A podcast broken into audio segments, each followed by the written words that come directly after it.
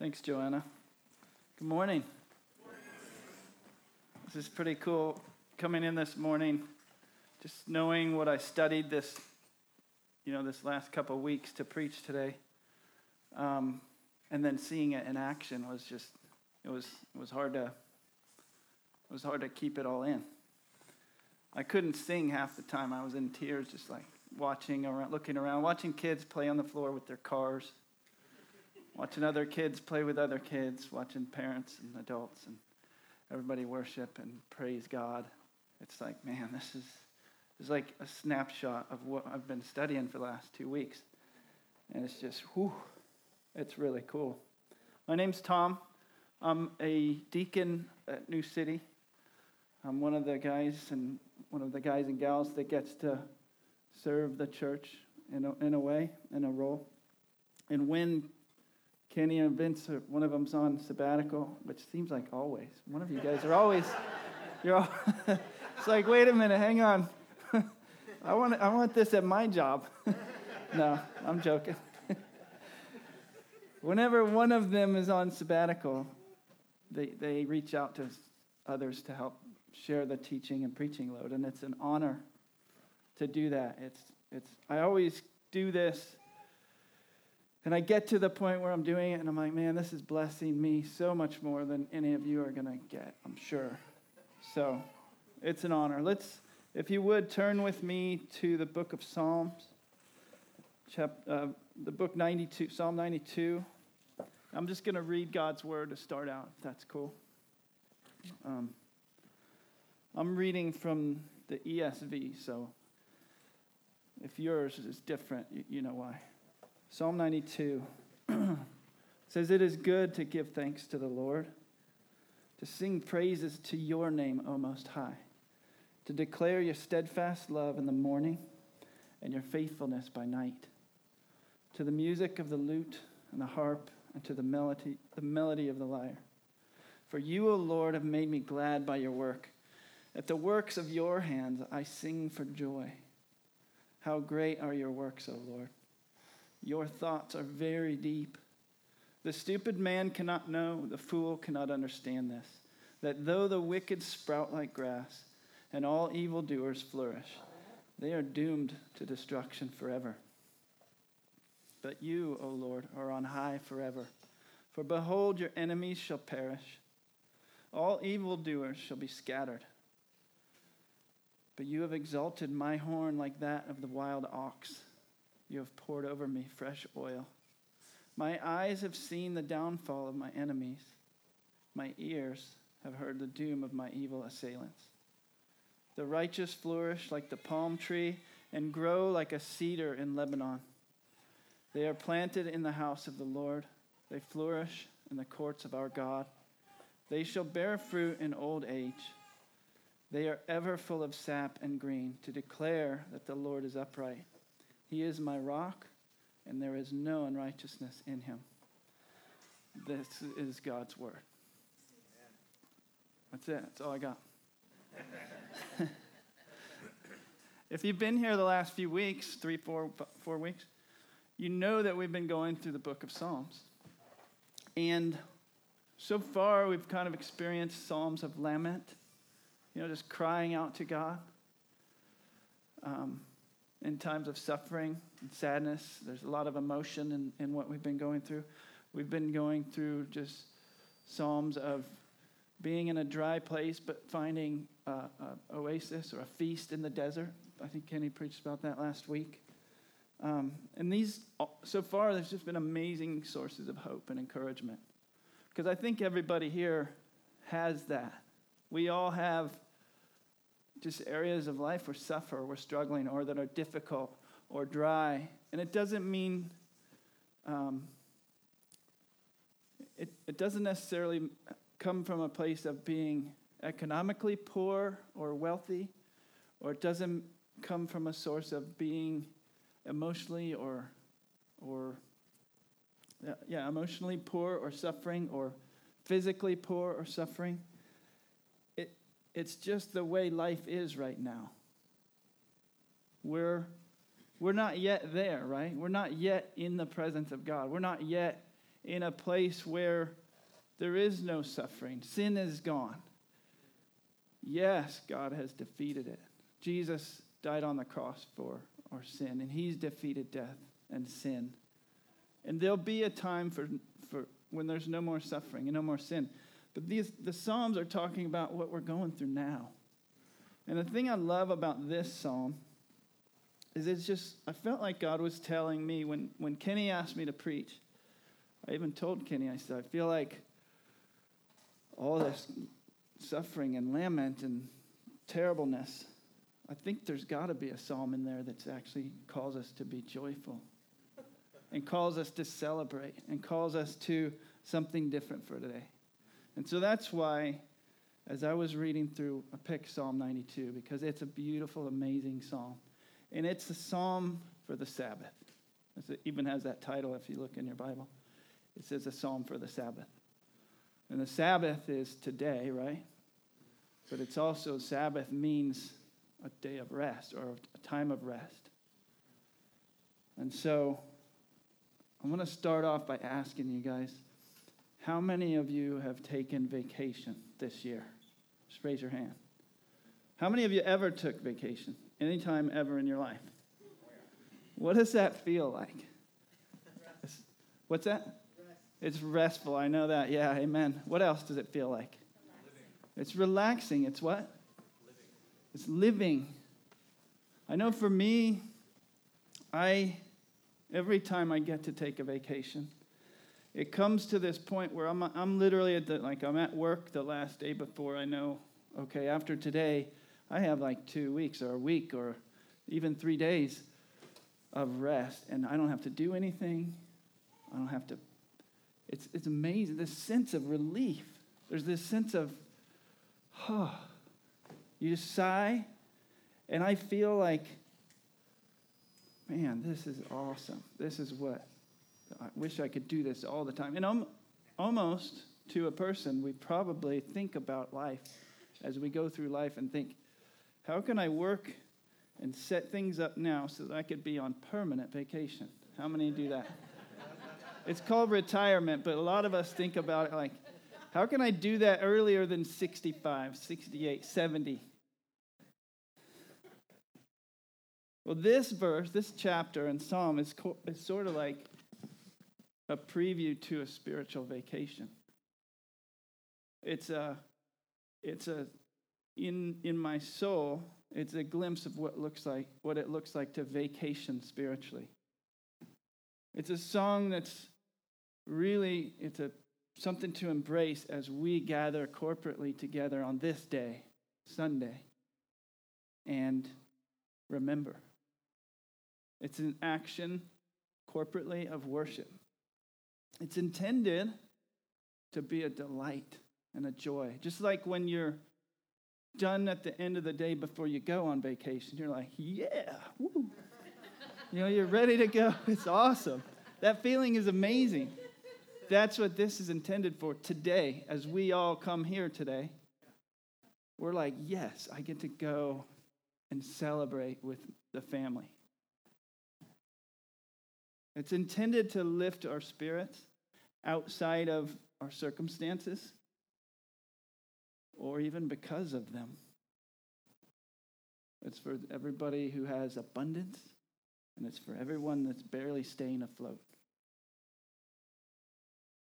It was actually a reminder to Israel that this day, on this day, their thoughts should be lifted up off of their daily circumstances and, and look at, at God, at, look at the Lord. It's about giving thanks for who God is and all that He's done. It's intended to remind us to worship on the day of rest together to celebrate the greatness of God, the greatness of who He is, and the work that He's done, and then to worship Him for it. And it's a reminder of what our hearts can do every day throughout the week. It's not just Sunday. Sunday is like this huge. You ever watch uh, fireworks on the 4th of July? It's like Sunday is the grand finale so that you can It's almost like putting the grand finale at the beginning of the fireworks show so you can do the rest of them throughout the week, right? In the beginning, God created. How many remember this story? God created. How many days did it take him? Uh, six days. On the seventh day, what did he do? He rested. And he declared his work good. And he made this day a holy day of rest, of Sabbath, of worship. And it was for the purpose of enjoying and proclaiming the goodness of his work. So I think today, this psalm, we're going to go through it. and I want to look at three things. I want to look at why. Why do we worship today? Why do we give thanks on the Sabbath? The second thing I want to look at how we do it. How do we worship on the Sabbath? And the third thing is, is I want to look at when. So it's pretty simple the, the, the why, the how, and the when. Cool? Are you tracking? Kenny told me to say that because they always say that. Are you tracking? We're tracking. All right, good. so, why do we worship on the Sabbath? Sorry, I got to get to my get to my, my scripture references. I'm a little behind. Verse 5 says, How great are your works, O Lord. Verse 8 says, But you, O Lord, are on high forever. For behold your enemies, O Lord, for behold your enemies shall perish, and evil doers shall be scattered. We worship. Why? Is because of who God is. This passage is saying who God is. He says, You're great, O Lord. Your work, the work of your hands is, is amazing. In, in 2 Samuel 22 4, uh, it says, I call upon the Lord who is worthy to be praised. He's worthy. 1 Samuel 6 20 says, Who is able to stand before the Lord, this holy God? He's holy. He's glorious. Verse 8 says, Your thoughts, I'm sorry, not verse 8. Verse says, Your thoughts are very deep.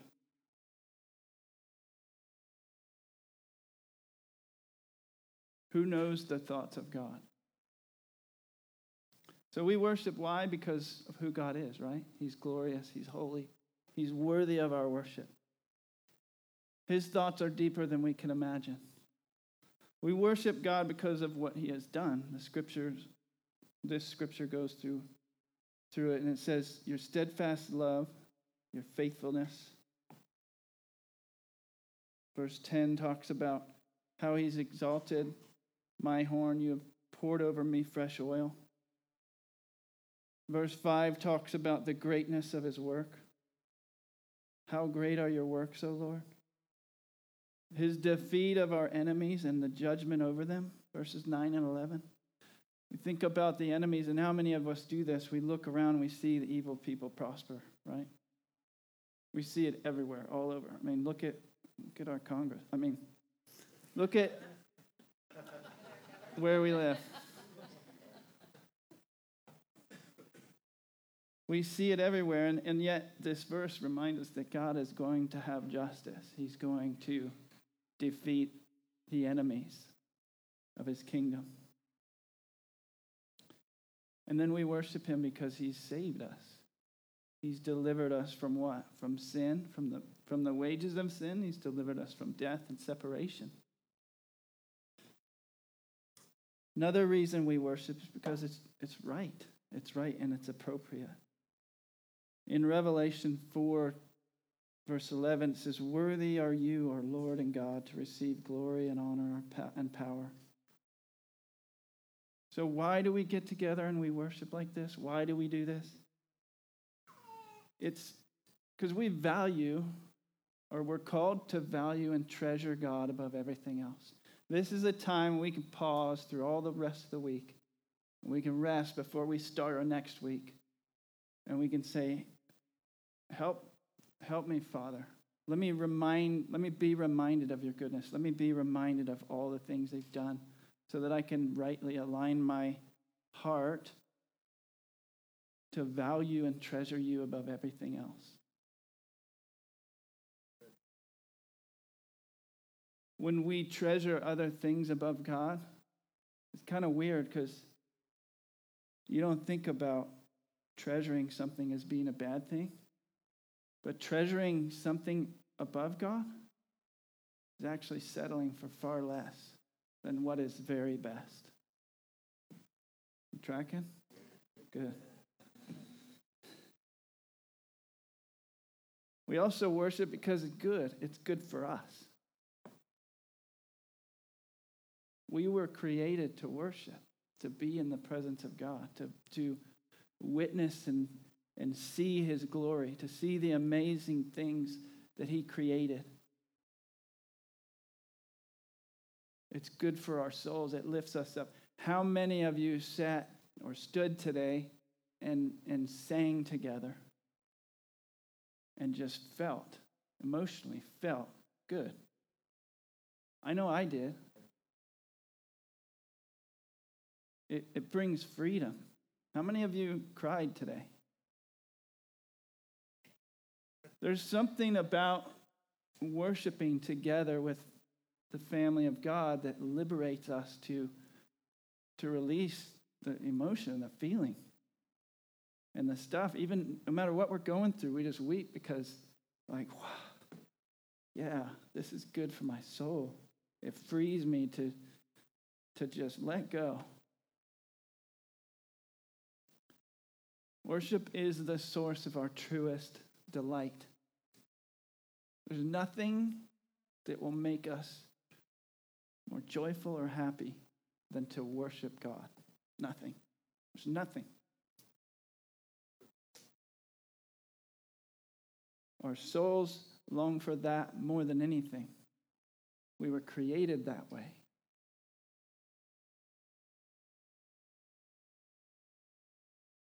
We also worship because God values it. Isn't that something? God loves the worship of his people. Psalm 22 says, You are holy. You're enthroned on the praises of your people. He's glorified by it, He's honored by our worship. He desires that our hope and our praise to be in Him because He knows that that's the best place for it. He knows that if it's not, we're settling for less than what He intended. He knows that we're, we're pursuing something lower than less than what he has for us, which he knows is best. And so worship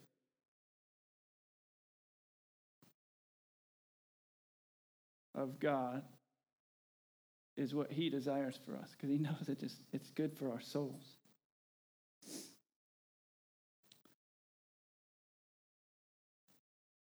So how do we worship? How, what does it look like? We kind of see it today. What do we how do we worship today? How do we celebrate today? We songs, yeah. We, we have songs. What else? We pray. Communion, yeah. Read the word. What else? Uh, sorry? Giving? Yeah, it's good. A lot of people are like, all right, it's time to give time. but God, mean, God means for that to be man, God, you've been generous to me. I just want to give everything I have because all that I have is yours and it's not mine.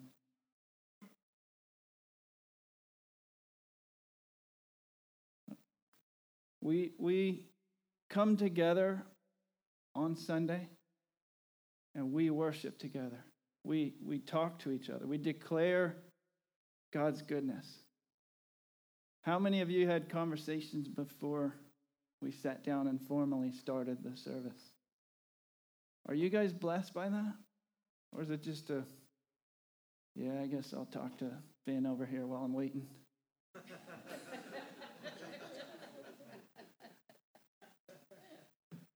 we come together, we get to fellowship.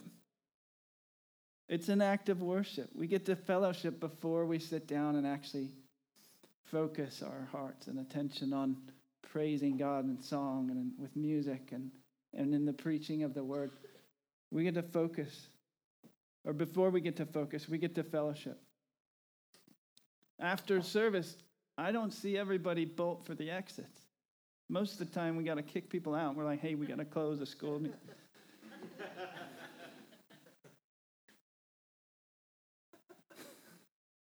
We find amazing encouragement, I do, about you guys, in hearing stories, in talking to each other. We share evidence of God's grace. It's an amazing time to come together to do this because it's good for us. We need each other. This psalm, this scripture is saying, hey, do this stuff. It's good for you. To remind each other of his grace and his mercy. Amen. We sing songs about, about who God is, about what he's done. Um, we sing songs that proclaim his glory. We sing songs that declare his faithfulness, songs that talk about his loving kindness. It's the first verse. It's good to give thanks to the Lord, to sing praises to your name, O Most High. Singing. It's an amazing source of, of heart connection, isn't it? How many people have seen various videos on Facebook or YouTube where they say, hey, this, this is what happens when you get your groove, your song comes on, right? and there's like a photo of a baby sitting in the back seat, sleeping in a car seat. And the mom or dad turns the radio on, and their song comes on. The baby wakes up and just starts jamming out to the song. There's something about singing and music and song that connects our hearts. And when it's brought together with family for the purpose of praising God, there's something really powerful about that and good and right. How many of you work out? Go to the gym? You listen to music? I got a confession. My secret workout music is like Taylor Swift and all these. I'm serious. Like these girl teeny bopper bands or singers. I don't know why, but they, they start playing them, and I'm like, ooh, yeah. I mean, you'd think a close second is country music, but I don't typically listen. What'd you say? I'm not alone. Thank you. That's awesome. But it's it gets your feet tapping, it gets your juices going, right? It gets you motivated. The Bible proclaims that singing is the music of nature. Isaiah 44 23 says, The mountains break forth, break forth into singing, O mountains. Psalm 63 13, Valleys, they shout and sing together for joy. First Chronicles 16 33. Then all the trees of the forest sing for joy. Singing is the music of saints. Psalm 149 talks about the multitude sing to the Lord a new song. Singing is a music of angels. Job 38 7 talks about when all the morning stars sang together in creation as angels were watching and seeing God create they sang together for joy. Singing is the music of heaven. Revelation 5, verse 9. There's a scene in the throne room at the end of days when all the multitudes are singing and they sing a new song. Carl, Karl Barth I don't know if you guys know who this is. Anybody know? Who is he? He's a he's a reform a, a theologian of the Reformation. Yep. I don't know if he's German or Swiss, but here's what he said. I like what he said. He said the Christian church sings. It is not a choral society. Its singing is not a concert but from inner material necessity it sings. Singing is the highest form of human expression. There's something about this passage calling us to sing together in praise to the Lord Most High. We express praise and honor by singing. We express praise and honor by musical instrument. Verse 3 talks about it, right? What does he say here? In verse 3 To the music of the lute and the harp and to the melody of the lyre. There's a place in the Bible where David is bringing the Ark of the Covenant back. And he gets all these guys and says, Hey, play these instruments. And it, and it goes on and talks about what he does. I'm going to read it from First Chronicles. Sorry, I've got to line this up here. First Chronicles chapter 13, verse 8. Come on.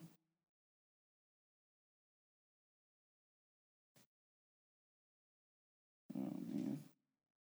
That's not the right. I'm on Second Kings. All right. It says, And David and all Israel were celebrating before God with all their might, with song and lyres and harps and tambourines and cymbals and trumpets. This is an amazing picture of a man after God's heart, praising the Lord and using instruments. And then again in chapter 15, it says, verse 16, he says, David also commanded the chiefs of the Levites to appoint their brothers as the singers who should play loudly on musical instruments, on harps and lyres and cymbals to raise sounds of joy. So we get this picture in the Bible of what it looks like to worship with instruments, to sing with our voices. And these are play with all your heart, with all your skill, with all your might. Endeavor to be excellent in this because it's for the purpose of bringing the saints together to sing and proclaim and worship God.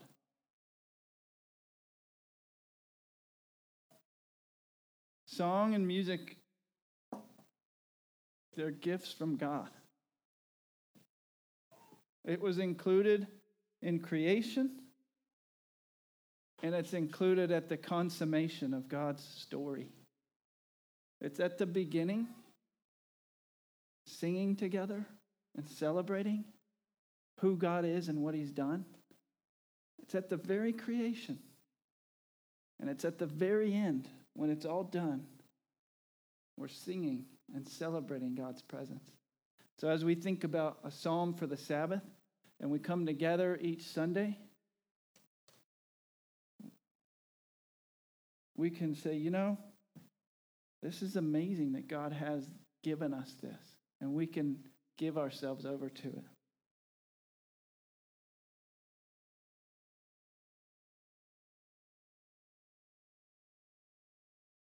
When do we Sabbath?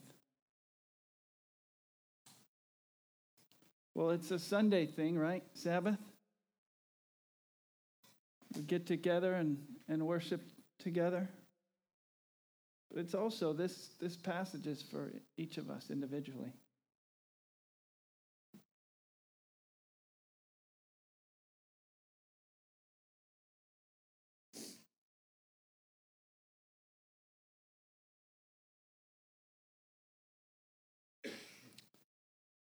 Verse 2 says, To declare your steadfast love in the morning and your faithfulness by night. So it's really a daily thing, isn't it? In the morning. Why in the morning?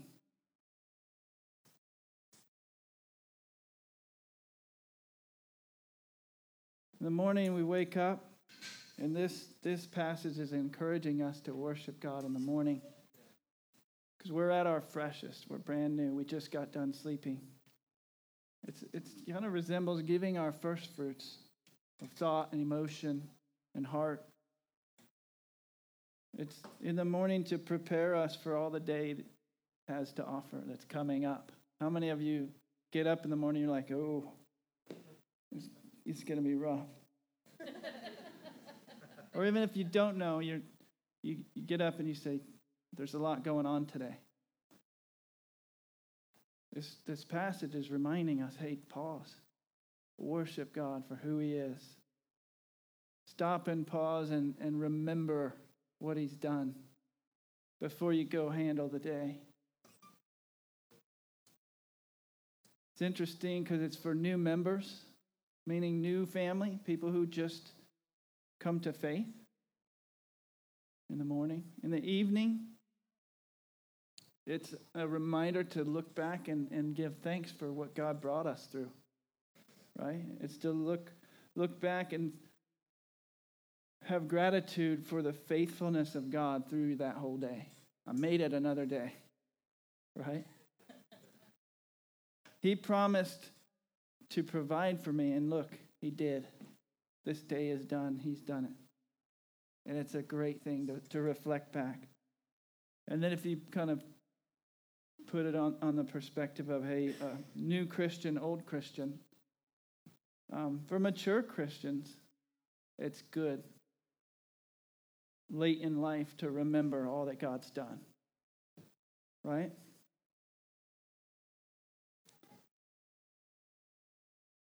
In terms of the question when we Sabbath,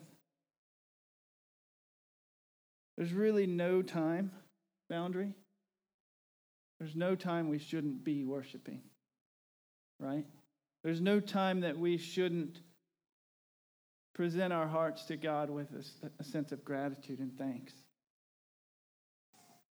So, how many of you do this? How do we do this, New City?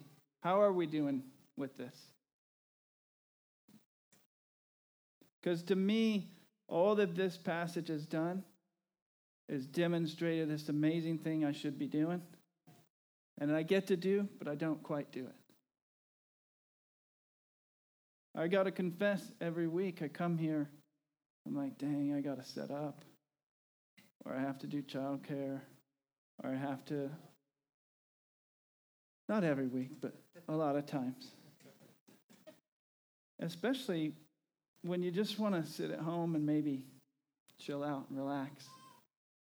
My confession is that every day I get up and I think about all the stuff I have to do today.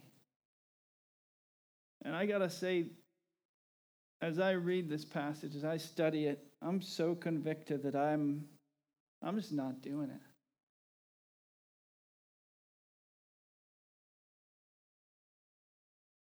And so, my, my next question is so then, how is it good news? How is this good news for, for me, this passage? Where do I see like hope in here?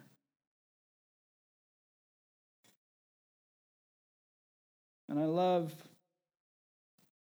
that the passage offers hope. I love that it actually it tells about you. It points to Jesus. In verse 10 it says, "But you have exalted my horn like that of the wild ox." You have poured over me fresh oil. Because I've been exalted,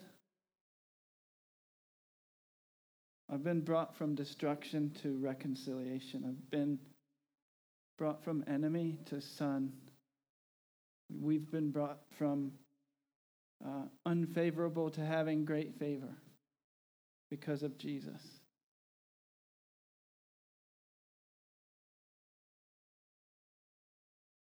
Because of Jesus, we get to be inhabited by the Holy Spirit. This sense of having fresh oil poured over us. In Exodus, this anointing of oil is described like this. It's Exodus 30. It says, You shall anoint Aaron and his sons and consecrate them that they may serve me as priests. This shall be my holy anointing oil. It shall not be poured on the body of an ordinary person, and you shall make no other like it. It is holy, and it shall be holy to you. They're talking in this in this psalm about being exalted by God and poured oil over because of what Jesus did He's making me holy. He's exalting me. He's taking me from a place of, I can't do this. I'm, it's impossible for me to, that's okay. I'm going to help you do it. I'm going to do it for you. I've done it for you. It goes from a place of, man, this is a duty and an obligation that I really fail at, to, I get to do this and be glad that I get to do this because of what Christ did for me. God has taken up dwelling inside of me because of what Jesus has done.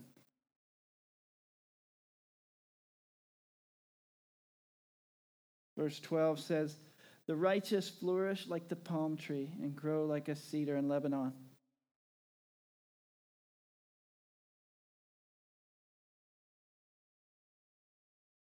Alexander von Humboldt. Anybody know who that is? He's known as the original guy who kind of founded environmentalism. He says this about the palm tree. He says, The palm is that to which the prize of beauty has been assigned by the concurrent voice of nations in all ages. Translation The palm tree in that time, the time of Egypt and Arabia and Persia, was the one thing that most of that, that all of these cultures subsisted on. It represented their life, their livelihood. It re- represented their culture. It represented beauty. And for the psalmist to use this, this picture, he's saying to the people in this time, you guys you're going to flourish like the palm tree, like the thing that sustains your whole society. This is a big deal. It's known for its beauty, it's known for its uprightness, it's known for its power. Great winds come and blow, and the palm tree stays. It, it bears fruit all the time. It's known for its guidance if you're in the desert and you're traveling and you see palm trees, what does it mean? Oasis, water, life.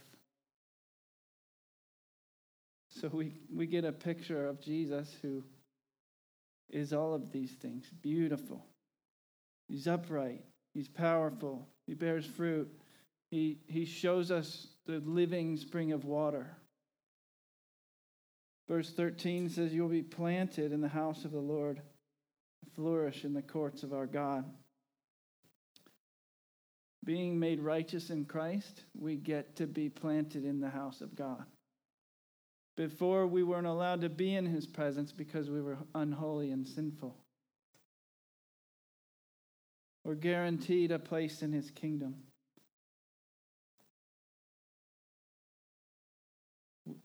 Verse 14 says, They shall bear fruit in old age to show that the Lord is upright. We're called to be on mission, to be etern- eternal, eternity minded. We're called to be concerned for the salvation of others. And because of Jesus, He's inviting us to do that. He's inviting us into what He's doing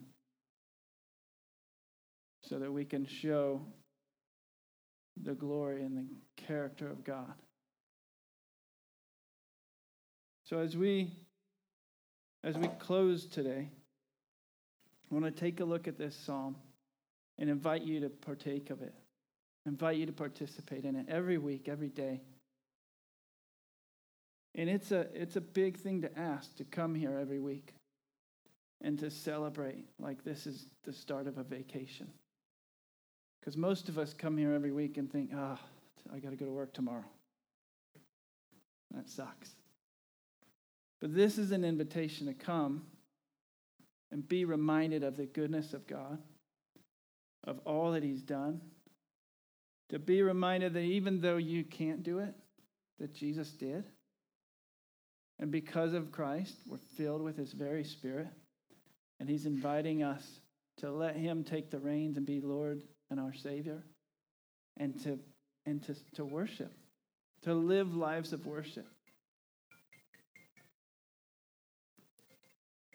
So let's stand. I'm going to pray. And then we're going to respond and celebrate in more worship and praise.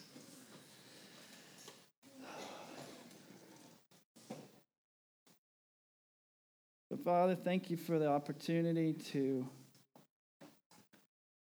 to gather together as brothers and sisters, as family, to, to be reminded of, of who you are and what you've done. To be reminded that we're been, we've been bought and paid for. And that all that you've done and all who you are, Lord Jesus, is motivation for a response of gratitude and thanks and worship.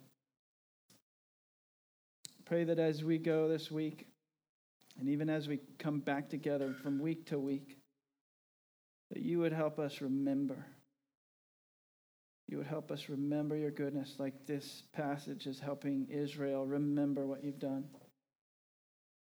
And let it be a, a catalyst in our hearts, Father to be grateful, to be thankful, to, to respond from a place of gratitude and thanks and awe. Let it help us worship you, Lord. I pray, Lord, as we respond today, that we would enter in, as your word says, enter into your presence with thanksgiving and praise. I want to invite everybody here who knows Jesus as their Savior to come and take communion, to, to, to participate in the body and the blood of Christ that, that points to what he's done and, and how he saved us. He shed his blood and he broke, his body was broken. And that because of that, we can, we can come into the presence of God, that we can be planted in his courtyards.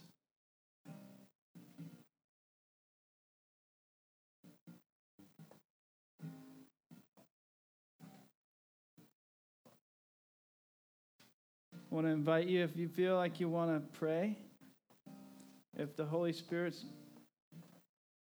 speaking to your heart, there's going to be some people up here who would love to pray with you. If you need prayer for healing, emotional, physical, whatever you need.